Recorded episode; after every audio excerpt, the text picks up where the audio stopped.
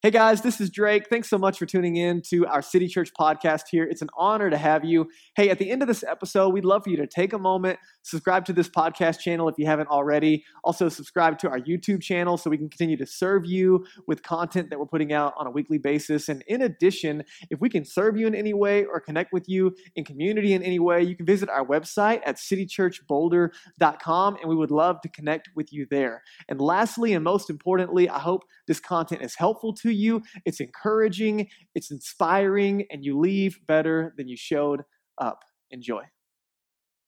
You guys doing okay? Hey, I am so glad that you're here. My name is Drake. I'm the pastor here at City Church, and it's an honor to be gathering with you guys today. You guys pumped to be here? I am I am just so excited. First of all, because it's week 8 of our 8-week series called Starting Point. Some of you are like, "Finally." It's the ending point of starting point, man. I am so pumped. Now, it has been such an encouraging series. If, if you haven't had the chance to tune in, you can go back, catch a lot of what, what, we've been doing on our podcast, our YouTube channel, our website. All of that's available for you. But the premise of this series has been everything has a starting point, right? Everything in your life has a starting point. You had a starting point. Some of you were started on purpose. Some of you were accidents, but that's okay. We're glad you made it. That's funny. Okay, all right, cool. We'll get there. We'll get there. I have, I have bad jokes sometimes, but we'll get there. Hey, so, so the idea is that everything has a starting point. Even faith has a starting point. Um, and for some of you, faith was a paradigm that was handed to you as a child. Maybe you, you know, you received it, it was super helpful, and, and you kind of took that paradigm and, and, it's been carried throughout your whole life, and it's been awesome. Some of you, you were her- handed a, a faith paradigm as, as a kid, and then as you started to grow up, it started to get disconnected you know, you, some of your life experiences and your faith paradigm that you were handed as a kid, like, like it's like your faith wasn't growing up with you. And so you, all, you have all these what ifs and what abouts and these hard questions, and you go to college and you're like, okay, well, maybe, maybe some of the things that I like, are they, are they actually true? And can I embrace that? Or what about this? Or that's a really good point. And so all of a sudden, because of the rigors of life, because of adulthood, because of the world we live in, you know, maybe depending on the paradigm you're handed of faith, it's like, okay, I'm not sure that, that my childhood faith holds up and holds up underneath the weight of some of the struggles of adult life. Or maybe even there's just a disconnect in your experiences. Maybe it's not a theological thing for you. Maybe there's not a, a disconnect up here, but it's what you've experienced. It's what you've seen. It's what you've seen in the church. It's what you've seen from leaders. It's what you've seen around the world. And you're like, I'm not seeing how this faith thing and then all of this is, is reconcilable. And some of you, you didn't grow up around the church. You didn't grow up around faith. In fact, you, you've maybe even, once you were exposed to faith for in whatever way that was, you kind of like saw it and then stayed away from it. You're like, whatever that is, I don't want it. And so you've intentionally just kind of, you know, stayed on the outside looking in. And some of us, we just get busy, life gets busy, and so like faith might be floating around in there somewhere, but it's, you know, not priority number one. You got, you know, life to do, and, and you got, you know, uh, classes to take, and you got a job to do, and you got, you know, kids to raise, and things just kind of pick up quickly and move on. And you're like, cool, you know, I'll get around to that faith thing when it becomes important, if it ever does. And so I don't know where you're walking in on your faith journey. But as we wrap up this series, first of all, I can just tell you listen, no matter where you are on your faith journey, you are loved, safe, and welcome here. And our desire is to help you take a next step, no matter what that might look like for you today. Now, in our conversation, as we wrap up this series, today's conversation is going to be super, super helpful. But what I want to do is kind of do a recap over the last seven weeks. Very briefly, this is your commercial. So, last time on Starting Point. Okay, let's go. Let's go. First, first and most important question. First and most important question that we've been, the whole point of this series, guys, is wrestling to the ground this singular question Who is Jesus. You and I, like, I know there's a lot of really good things to talk about. There's a lot of important things, like, you know, why didn't the dinosaurs make it onto the ark? You know, like, did Adam and Eve have belly buttons?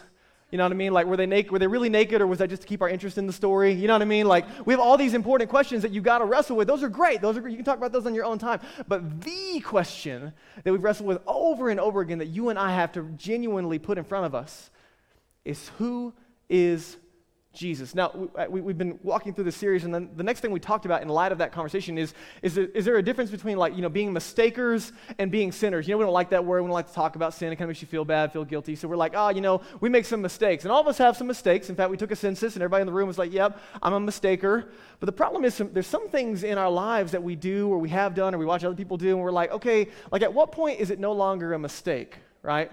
We're like, okay, there's some things that I'm not sure we can keep calling mistakes when they keep happening again. Or like, you know, there's some politicians that would like to call it mistakes, and you're like, mm, I'm not sure it makes it into that category anymore, buddy. Right? So, so you have that challenge, and then, and then, you know, going on, we talked about gaining God's approval. You know, like what, like if there is a God, like, like what does it take to get Him to like you? Does He even like you? And, and, and you know, is there, is there something there? We talked about that a little bit. We talked about the role of rules. This one was fun. For me, the role of rules, like, okay, if there is a God, like, where, where's the role of rules fall into this whole thing? Like, you know, other expectations and how do you meet them? We talked about, like, you know, maybe it's the family model of faith. Like, okay, like, like you know, you're, you're in the family and then there's some, some rules, if you will, some expectations that follow. Or is like faith like the club model? You know, you like, got to do X, Y, and Z in order to get in. Or is it like the HOA model where no one really likes you and you don't really know the rules, but you're in it anyway? You know, we talked about the role of rules. And then we also talked about this big question what can wash away my sin? And, and again, we talked about we don't like that word, so, you know, what can wash away my stuff? What can wash away some, you know, because it's, it's interesting. You and I have some things that happened in our past, and we kind of like laugh about it later. We're like, oh, you know, you think that was stupid. You, listen to what I did, right? We have some of those stories, and then we have other things that we're like, you know, we hope no one ever, ever, ever finds out about. We hope that no one ever asks about those things. And it's like, okay, how do we, how do we get rid of some of that stuff that seems to follow us no matter how hard we work at not thinking about it or, moving forward and moving past it. We also talked about this really, really big idea uh, about grace and, and, the role of grace and faith, and this amazing mega theme when it comes to the invitation uh, around faith and Jesus specifically. And then last week, we had the most disturbing message of all. It was slightly disturbing, um, and, and we talked about this big disconnect of, you know, if, is there really a difference between Christianity and every other world religion? Where we talked about it like hey is this just one big group think and everybody just kind of have a little bit more faith? And right we talked about you know the journey song don't stop believing and maybe that's all you got to do all right no all right. It's okay. Yeah they don't pay me to sing. Um, they don't pay me much of anything anyway. All right we won't go there. All right all right. So so so this is where we've been. This is where we've been. And now we're wrapping it up. And, and, and there's one more thing i want to talk about. And, and again if you haven't if you've been missed the series i'd encourage you to go back and check those things out. Again, if you have friends that are struggling with faith, wrestling with faith, Uh, you know, then I highly recommend using these resources. Let them be a, like a paradigm or a platform to start having dialogue. And again, we've talked about it, man. If you're a follower of Jesus, no matter where you are on your spiritual journey, this is an equipping series to help you understand, like, hey, why do you believe what you believe, and how are you going to help? How are you going to point other people in that direction? You know, if you got your own questions, and questions are welcome, by the way. You know, some of our struggle in this faith journey is, you know, when you start to have the hard questions. Some of you are around faith leaders or faith circles or in homes that said, don't ask hard questions, just believe a little harder. And, and, that kind of starts to dissolve our ability to sit in this. And so one more thing I want to I talk about today is, is that there's one more thing that, that happened. And we've talked about this over and over again that, that this whole faith journey and wrestling with who is, who is Jesus, it's not like a truth claim. It's not, you know, have faith in faith or believe a little harder. It's not stuff like that. All of this is around something that actually happened. And so if you're considering faith or if you have already embraced faith, then this thing, what we're about to talk about, is super, super important because something actually happened. And what's amazing is still happening. And this something that we're going to talk about today, it really has no explanation explanation. It's kind of confusing. It's kind of mind boggling when you think about it, outside of the possibility that maybe Jesus is actually who he said he was. Maybe he's actually doing what he said he would do. And this, you know, makes skeptics a little uncomfortable. It makes us a little comfortable when we're trying to wrestle with it. But again, this is something that happened and is still happening that you and I need to know and wrestle with. So I'm going to kind of fast forward. There's This guy named Matthew, uh, uh, one, of, one of Jesus' followers, and he documents for us this, this story where Jesus and his crew, he's got 12 other guys with him. Jesus and his crew, they roll to this town called Caesarea Philippi. Okay, so just kind of fast forward with me. We're going to kind of go on a journey together. They're, they're 150 miles outside of Jerusalem, okay, where they were hanging out. Now, 150 miles is a long, long way on any day. It's extra long on feet, so they got a long journey ahead of them. They're headed to Caesarea Philippi, and as they're going, there's this really famous passage and this really famous statement we're going to look at from Jesus today. But as they're heading to this, this area, what you need to know, and you might know this if you're a history buff, I'm not, so I had to go look this up. But Caesarea Philippi was named named after Caesar Augustus. Okay, so you can go back and look at, you know, Rome and all the history there. And this town is renamed, Caesarea Philippi, after the, the, Caesar, Caesar Augustus, and, and he's the first Roman emperor, by the way. I don't know if you, you, know, you knew that, but Caesar Augustus is the first Roman emperor. And what's amazing about this, what we're about to dig into, is as they're heading to this town, an amazing question comes up, but I think it's in light of this context. So it's just been, been renamed after this emperor. And what's really unique is he's the adopted son of Julius Caesar, okay? And so you might not know this, but from, from history we can look at in the Roman Empire, they kind of deified Julius Caesar, right? He's a god. Now he's a God that died, but you know you can do whatever you want with that. And so he's a God, and then we have the adopted son of, of Julius Caesar, who, who this town is named after. So literally, when they talk about, you know, they rename this this town, and it's you know Caesar Augustus. Literally, when they refer to him, they would refer to him as the son of a God, not the son of a gun, but the son of a God, right? And, and, again, because, because Caesar, prior, you know, his, his adopted father was, was, deified, then the same thing. This is the son of a god. That's the name of this town, okay? So they're rolling up and they're probably talking about that. Like, hey, you know, there's Caesar, and what do you think about him? And, you know, the son of the god, and whatever. And, you know, you got that whole conversation. And so then Jesus stops them as they're in that town, and he, and he pauses and says, okay, like, I, I know who you think Caesar is. And he asks this really important question in Matthew 16. He says, but who do you say that I am? Like, okay, we, we know that, you know, this town is named after the son of a god, but, but what do you think? Like, who do you think I am? And this is a really, really famous moment that we can look back on. And, and Peter, one of the guys is kind of like the, the, the, the loudmouth of the group. He just kind of, you know, has that word vomit problem like many of us have, or at least me. And, uh, and so he, he, in this moment, he, he hears Jesus ask his question. And here's what he says. He says, uh, um, you're the Messiah, the son of the living God, right? Not the dead God like C- Caesar, right? I mean, that guy died. So, I mean, this is the son of a dead God, but you're the son of a living God, right? And in this moment, Peter just kind of blurts it out. Right, there's this promise. They had this idea that God was going to send the Messiah, this chosen one to save people and, you know, make the world right and bring us back into relationship with God. There's that whole thing in, in, the, in Judaism that they've been looking forward to. And then, and then Peter in this moment is like, you're that guy. And, and then, you know, Jesus is like, you right? Like, you know, like, okay, you got it. Now, you know, and, and he gives Peter a little bit of credit, but also he's like, hey, God, God revealed this to you. And then Jesus makes a statement right after this moment that, that started something that has been going since this moment. And it's an amazing, amazing moment. Verse 18, check this out. Jesus says, and, and, and I tell you that you are Peter, he's talking to Peter, and on this rock I will build my church and the gates of Hades, the gates of hell, the gates of death will not overcome it. And in this moment, this is a big deal, by the way. Like churches kind of debate around this. This might be familiar to you or not. Like, okay, the point is not who is the rock or where's the. That's not what we're talking about. And we're not talking about Dwayne Johnson, by the way, in case you're wondering.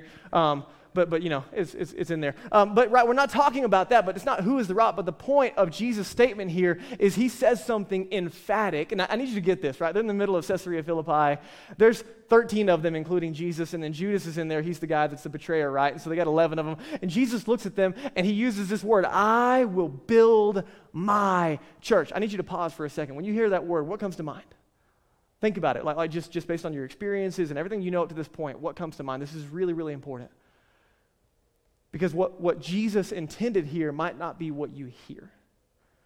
Because there's this word that Jesus uses when he says, I will build my church. And it's this word ecclesia. And here's the, the Greek version. Here's the, the Greek like, like language here. Check that out. How fancy is that, huh? Uh huh. Yeah, they, just so you know. Ecclesia. Jesus uses this very common term, by the way, to describe what he's going to build and this word literally means gathering or it means like you know assembly or a congregation. It, it's about people okay? So jesus makes this massive statement in front of 12 dudes. He's like you know you're peter and on this truth on this rock on, on this statement that i'm the son of god i will build my gathering. And there's like you know 12 of them and we're like woohoo it's going great so far, Jesus, right? And, and, and it's, it's kind of funny in this moment because it, it's like, okay, cool, Jesus, let's see what, where this is going to go. And clearly, you know, we, we, we can see the church kind of globally today, so I think you know where this is going. But I need to back up because there's something that happened from this moment, as you move forward, when we, we began to take the Greek text and translate it into different languages, there is a tragedy of translation that happened from Greek to English and other languages. And this is where you and I, there's this German word. It, it's, well, I don't know how to say it, but we're going to say Kirch. Uh, um, I heard that that's wrong, but apparently no one can agree on it anyway, so we're going to go with that. And so this is actually where we get, this is a superimposed word on the word that Jesus used. This is the German word Kirch. Where we get our word, does it sound familiar? Church? Okay, you guys see it, right? Okay, so he, here's why this is a tragedy in translation. This is a, a, just a massive, massive mistake that has affected the church in a massive way. It has affected faith in a massive way. It's a really, really big problem that we're constantly having to address, and it's because this word literally means in German, the house of the Lord. Now, why is that a problem? Because most people, when they talk about church, when they think about church, they, are referring to a place, they're uh, referring to a location, they're referring to a building, but that's not what Jesus was talking about. It's not a place that Jesus was promising. Jesus is calling out, he didn't predict a place, Jesus predicted a people. You guys with me on this? His whole statement, his whole point I will build my church, my gathering, my people. And it has very little to do with a location and more about the people. Jesus did not predict a place. This is so important. Why? Because we live in a culture that talks about going to church. But that's not how Jesus presented it. There is no church to go to. You're invited into the church. You are the church. Jesus didn't just predict a place, he predicted you. That as we gather, it's a people and it's a movement. And here, here's something unique that happens in history. You can look this up. In the 16th century, William Tyndale is tra- translating from Greek to English, our first English translation of, of, of the New Testament. And as he gets to this passage, he gets to Matthew 16, and he is stunned because up to this point, the translations have all been, using that word church, this, this idea of like the house of the Lord, again, connotating a place. And as he's translating from, from, from Greek to English, he gets to this word, and his mind is blown because he realizes it's been translated wrong over and over again that it doesn't mean what they thought it, that, what they thought it meant this whole time and so in the first english translation william tyndale he translates it congregation and the church leaders of that day get all kinds of sideways. They call him a heretic, they drag him out, they strangle him, and they burn him at the stake. Because of this massive, massive transition away from power and back to Jesus' original intention. Some of you are like, I know some church leaders like that, right? right? That's the problem, right? Some of us carry some serious baggage that's been done in the name of Jesus and in the name of the church. But again, when he translates it the proper way, it causes a massive, massive uproar. Now, kind of going back to our story, okay? Jesus there in Caesarea Philippi, hanging out doing that thing. And then from there, Jesus is going to go back to Jerusalem. Now, there's a reason they weren't in Jerusalem. They already kind of, you know, were in danger of their life and all that. And so all of his, you know, disciples, his followers are like, Jesus, don't go back. Like, it's not a good, you don't want to do that. It's a really bad idea. We're trying to get something moving here. And then he goes back, and guess what happens? He gets crucified, right? He goes back to Jerusalem. They, they capture him in the middle of the night. They, they, they, wrongfully accuse him, they crucify him on a cross, and Jesus is dead. And you need to understand, right? We talked about this last week. In this moment, all of Jesus' followers, there is no faith. There are no Jesus followers. There are no Christians. Everything that they've been believing in and following Jesus for up to this point is gone. He's dead. There's no way that he is or that he was who he said he was. Everything that Jesus said is now over. There is no, you know, let's let's get this thing going, right? They're like, holy cow. We did not see that coming. He clearly is not who we thought he was. And then I think, you know, if you, if you came to some of his followers, hey, Peter, hey, hey, hey, James, like, what do you guys think? You know, is he still going to build his gathering? How's that going? How's that promise going? You know, he's going to build his church? Oh, looks like it's going really well right now, huh? Oh, yeah, no. I don't think that's happening anymore. He's, he's dead. I mean, I mean, everything he taught, it's, it's impossible. And then three days later, we talked about this last week. Three, three days later, they saw something. Three days later, something happened. And three days later, when they saw Jesus risen from the dead, everything changed. And in this moment, they take this amazing, like, kind of reset. And, and, and then we fast forward to these famous words that, that I'm about to share with you. These are the words of Jesus after his resurrection. They've seen a risen Savior. They're going around Jerusalem telling everyone about it. You're not going to believe this. We thought he was dead. Now he's alive. Hundreds and hundreds and hundreds of eyewitnesses all making the claim not about what he taught, but about, what, but about something that happened. And in Matthew 28, check this out. Jesus is standing before about a crowd of 120 people at this point. So, you know, he's kind of building his gathering, right? Like, okay, 120 people, not too shabby for, you know, but I mean, I wouldn't say it's this massive movement yet, but I mean, you know, better than 12, right?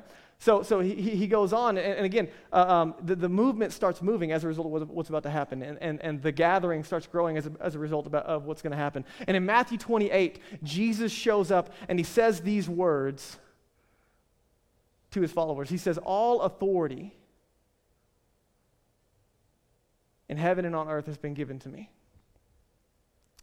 Now, I just want you to pause for a second. Can you think of like a more arrogant statement? I'm the boss. Right? And I, and I imagine, right? I mean, I mean, granted, he, just, he did just rise from the dead, so maybe that's a little, you know, maybe they're not like totally offended. They're like, okay, you know, if you can predict your own death and resurrection, you know, we might roll with what you say. I mean, that's pretty cool, right? But I mean, I mean, all authority, and they're looking around like in light of the Roman Empire. Like you, you see the authority around. I mean, seriously, all authority in heaven and on earth. But okay, I mean, you did just raise from the dead. So maybe, you know, they're rolling with it for a second, right? And here's what he says He goes on and he says, Therefore, in light of all the authority that I have, I'm going to leverage and push all of my authority into this one singular focus, okay? So, Jesus, raised from the dead, looking at his followers, this is what he deposits into them. Therefore, go and make disciples. This is other followers of Jesus of all nations. And I think someone raised their hand. Yeah, yeah, yeah, you, you in the back, the handsome one. Uh, Jesus, what's a nation? Uh, hold on, don't interrupt. We'll get there. We'll get there. I want you to go into all nations, and I want you to baptize them in my name and to teach them how to follow me. Right? And in this moment, they're like, well, um, how, how, how are we going to get there? Right? There's 120 of them. There's this moment. You're looking at a crowd of people. They have no influence. They have no money. They're fugitives of the law. I mean, there is not a lot going for the crowd that is standing in front of Jesus in this moment.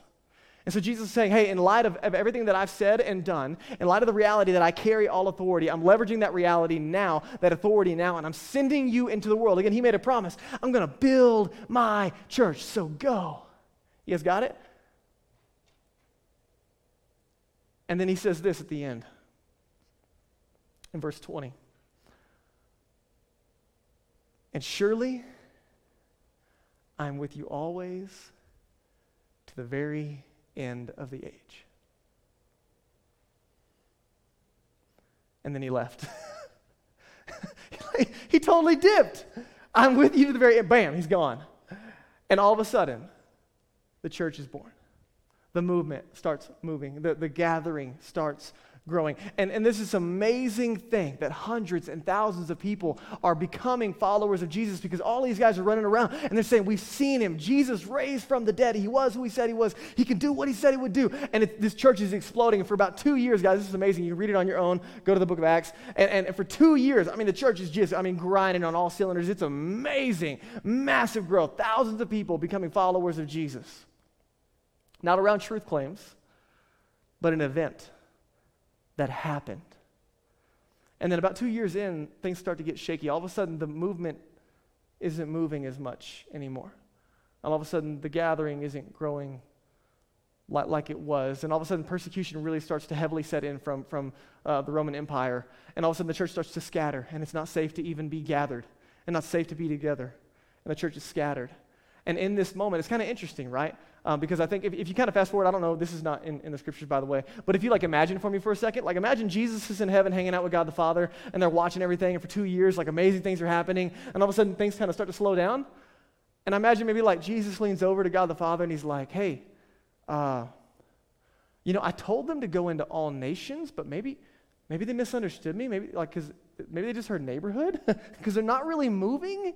Like they're kind of staying right there, and now that it's getting hard and heavy. They're just kind of sitting low. And so then I think Jesus and, and God, they, they look at the situation and they find this, uh, this guy, this guy we talked about over and over again, this guy named Saul. Eventually, he's going to be renamed Paul. And he's like the, the number one opponent of the church. He's the number one opponent of the Christian faith. I mean, he's shutting it down. He's killing Christians. He's throwing them in prison. I mean, he is doing everything he can to stop the movement from moving. He is part of the crew shutting things down. And God says, let's use that guy. And then, boom, Saul becomes a Christian. Saul becomes a Jesus follower. He begins, and he gives his life to Jesus, and he becomes this amazing influencer in the early church. And it's amazing in this moment that all of a sudden, in the middle of everything going on, God chooses one guy that's just different from every other person. You're like, what's the most unlikely dude? How about the guy killing everybody? That guy, let's use him, right? The most unlikely guy, they, they step in, they use him, and they're like, hey, let's use him as an influencer. And he shows up, and this is amazing, guys. You can go to Acts 9. I don't have time to give it to you today, but you can go to Acts 9 and read the story for yourself, how he becomes Paul. And this guy becomes one of the most influential leaders in the early church. He writes over a third of the New Testament that we have today. Paul here is a really, really big challenge for the skeptic because of all the historical narrative that we have to reference, because of, of how he identifies as someone opposed to the church who then becomes a Christian. This amazing guy begins to be used by God, and he's telling everyone about this guy named Jesus who was risen from the dead. And again, what's amazing about this is he goes to the church leaders, the guys that are scattered. He's in Jerusalem hanging out with everybody. And, and he has this thing in his heart. He's like, guys, this movement's got to move. Like Jesus told us to go to the nations, so let's go. And they're like, cool. What's your plan? He's like, let's just go. Let's, let's just everywhere. Let's, let's make it happen. You guys take Jerusalem, and I'll take everything else. And literally, that's exactly what happens. This one guy, he gets a crew of guys to go with him, but for the next 30 years of his, in, his life, for the next 30 years, he travels all around the Mediterranean, planting little ecclesias, planting little gatherings, planting little Jesus gatherings. As he's sharing the message of Jesus, people are becoming Christians, and all over the known world, he's sharing and doing exactly what Jesus invited them to do. He's hitting every major port city, and things are exploding once again. The movement is moving. And then, in the middle of all that, right, this guy is arrested and he's beaten and he's kicked out of cities and he's shipwrecked. And, and again, he's not running around repeating Jesus' teachings, right? He's not like, hey, Jesus said this cool story. He's running around, and the only thing he's talking about is Jesus rose from the dead. Something happened. God has done something, and you need to know about it. God has done something for everyone. This message is for the world. That's over and over again what he's talking about. And then when Paul is in his early 60s, he is imprisoned for the second time in Rome. And he doesn't know it at the time, but he will not walk away with his life at this point. This is emperor named Nero, and he's a bad dude. I mean, he is just absolutely twisted. He's capturing Christians, and he's doing, you know, uh, uh, uh feeding them to the lions, and he'll tie them to, to poles and dip them in tar and light them up and use them as candles in his garden. I mean, this guy is just absolutely crazy and Paul's in prison. And I wonder in that moment if he's there and he looks around and he's watching Nero's persecution of the church and he's watching Christians burned alive to light this dude's garden. He's watching them be torn to pieces by lions for fun and game. And I wonder if he's, he's asking in his own mind, did it work? Like all like last 30 years of my I mean, I mean, is, is it working? Like Will, will Jesus and I mean, will this thing survive the Roman Empire? Because it's not looking great. I wonder in, if in his mind there's this doubt creeping in.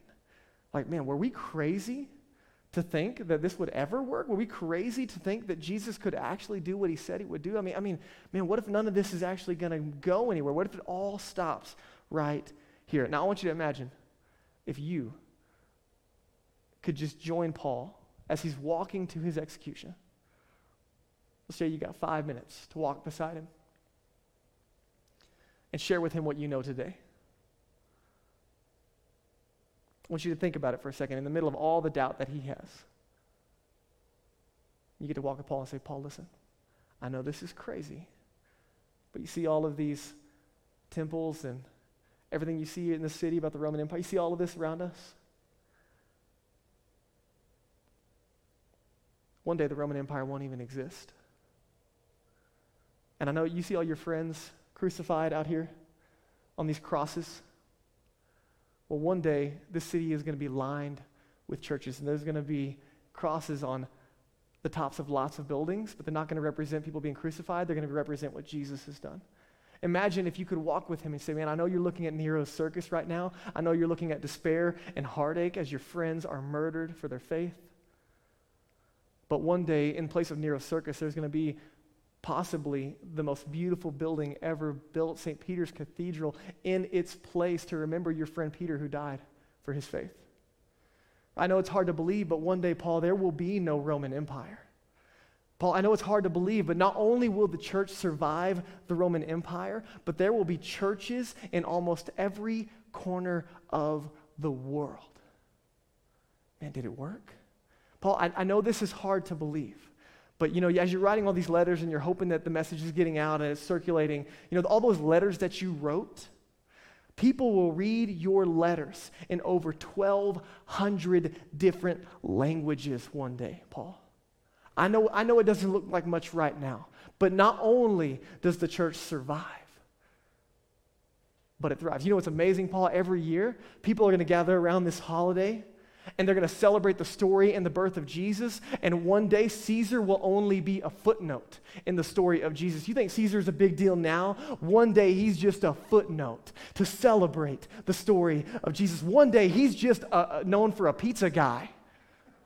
You know what I'm saying? Like, like one day, people are going to name their kids Peter and Paul and James, and they're going to name their dogs Nero and Caesar, right? I mean, I mean, you don't know what's coming, but I mean, it's going to be amazing. And you got to ask the question could he, have, could he have imagined? And the answer is no way. But here's, here's why I'm telling you this, guys. And I'm going to invite Daniel to come as we get ready to wrap this up. But it happened just like Jesus said it would. That's the point here. That Jesus said in, in Matthew 28 18, I'm sorry, 16 18, I will build my church, my gathering, my people, my ecclesia. And the gates of hell or Hades or death will not overcome it. Nothing will stop my church because my spirit will fill it, my presence will inhabit it, and the church will be the vehicle and the center of the activity of God in the world. The church will bring the hope to the world. And so, as you go, Jesus followers, as you go and make disciples, as you help other be- people come to follow me, I will be with you. That's the promise from Jesus. Until I return, I will be with you. And so, as you consider your personal faith journey, you need to know that a group of people said that they saw something happen. They saw a risen Savior. And out of that moment, the church as we know it is born, not a place, but a people. And that something that happened is still happening today. And the amazing invitation here, friends, is that every single one of you have been invited to be a part of what God is doing in and through the local church. Through the compassion of the church in the world, through the message of hope from the church in the world, through the influence of the church in the world. And l- listen, can I just acknowledge the elephant in the room? The church hasn't always got it right. has, has, has they? Has she? which, which pronoun do you use there? The church hasn't always got it right, right? In fact, some of you have some really, really big church hurt. And first of all, I'd like to say you're not alone. But, but I, I just want to acknowledge that's what's so amazing about Jesus' promise here. The church hasn't always got it right. But even in spite of us, Jesus is still doing what he promised. And you're invited. You're invited to be a part of the activity of God in and through the local church. And for us here at City Church, we say it often we are the church and we exist for the world. That it's not what happens on a platform on a Sunday, but what God wants to do in and through you where you live, work, and play. Jesus didn't predict a place, He predicted a people. And I need you to know for this day and for this time, He predicted you and your space, where you live, where you work, where you play. And the first invitation is to trust in Jesus. And by trusting in Jesus, we are made right with God. And we join His family and we join His activity. And it's a privilege and an honor.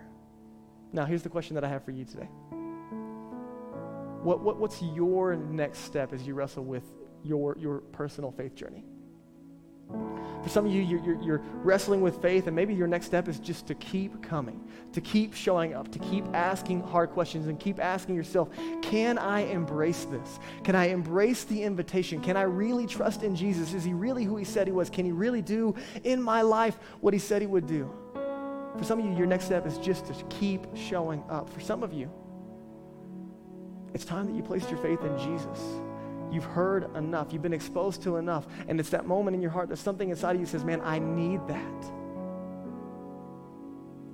And I would encourage you, like we've said many, many times, to trust in Jesus by praying in your heart and your mind. Jesus, I believe that you are who you said you are, that you can do in my life what you said you would do. I want you to save me and set me free. I want a relationship with you, however you would say that. You can know with confidence today. If you pray that in your heart and your mind, you can have a relationship with God that changes everything. If you make that decision, we'd love to know it through that connection card that you have the chance to fill out. Now, some of you are in a space where you're following Jesus, and your next step is baptism. And baptism is one of those unique things of, of where, you know, you, know you, you, you go into the water and you come back up, you're like, what does that mean? It's about identifying with Jesus. It's celebrating on the outside what Jesus has already done on the inside. When I trust in Jesus, I'm going to go under the water and come back up. And it's a picture of Jesus' death, burial, and resurrection. And it's a picture of the new life that Jesus has given me. That the old me is dead and, and Jesus has made me new. Does that make sense? Some of you, your next step is identifying with Jesus externally through baptism. For some of you, it's, it's very simple. It's plugging into community. It's just getting around other people who love Jesus, are going to love you and help you grow in your relationship with God, help you grow on mission with God and the world around you. Some of you, it's just committing to that space of being vulnerable and getting into a city group. Right? For some of you, it's beginning to use your gifts to serve others, both, both through our weekend team, serving at City Church, and serving in the world around you. Some of you, man, you're, you're so gifted and you're so talented. You have so much to give. You don't realize how much of a gift you are to the world. You don't realize how much God has put inside of you to give. And your next step is to, to begin to serve.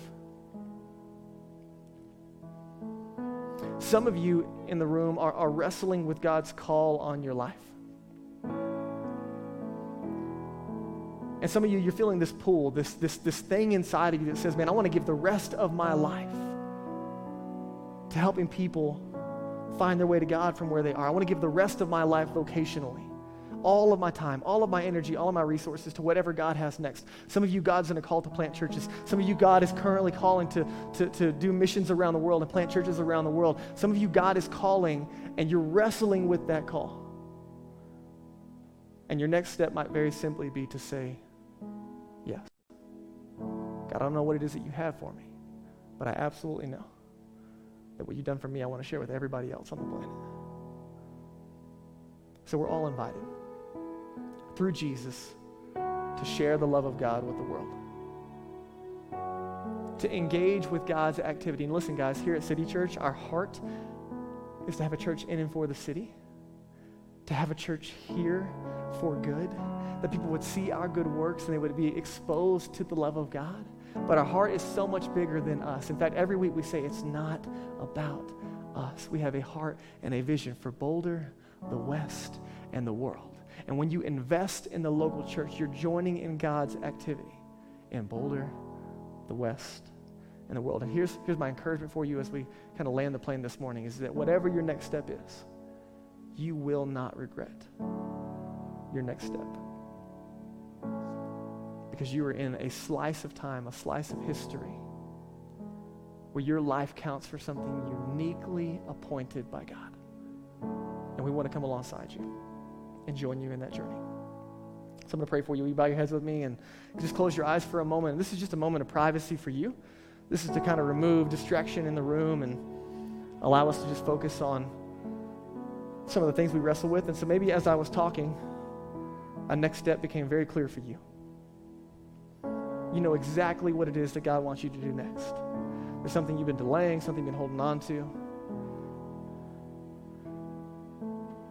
And this is a moment when you're ready to say yes. Maybe it's giving your life to Jesus today. Maybe it's saying yes to baptism. Maybe it's joining community. Maybe it's joining this team. Maybe it's answering the call of giving your life to some form of ministry full time. And I don't know what it is, but can I encourage you right now, just in the privacy of your own heart and mind, would you, would you pray and you say, God, whatever you want? Yes. Or maybe for the first time, God, I need you. I receive that incredible gift of your grace and your forgiveness and love. So, God, I pray for my friends this morning, recognizing that you are building your church. Man, what a privilege, what an honor to watch you build your church in Boulder. Not just our church, you're building your kingdom in Boulder, you're building it around the West and the world, and we get to be a part of that. So thank you for an outwardly focused church. Thank you for a church that remembers it's not about us. Thank you for a church that carries ownership, that we are the church. We exist for the world, and you have called us where we live, work, and play to be lights, to love and to serve and to share the good news of Jesus with those around us. To love without agenda because you so radically have loved us. So, God, in this morning, whatever our next step would be, would you give us confidence? To take that step and to say yes. It's in Jesus' name.